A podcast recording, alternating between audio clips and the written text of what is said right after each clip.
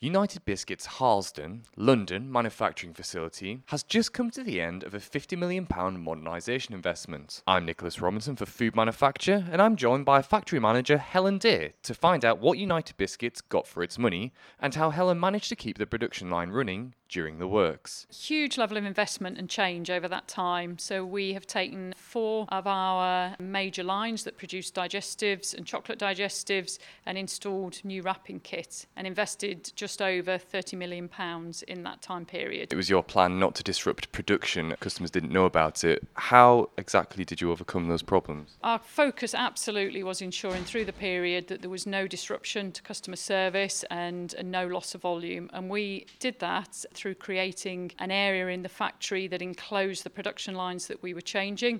So and that basically entailed creating a big tent. And within that tent, we pulled up the old floor, laid new flooring, putting new services, laid the whole new plant, and then opened the area up to production. And we repeated that as we worked our way across all of the four lines. What other problems did you know you'd encounter and how did you overcome them? Well, we knew that there would be a challenge to operate that system in a factory that runs twenty-four seven.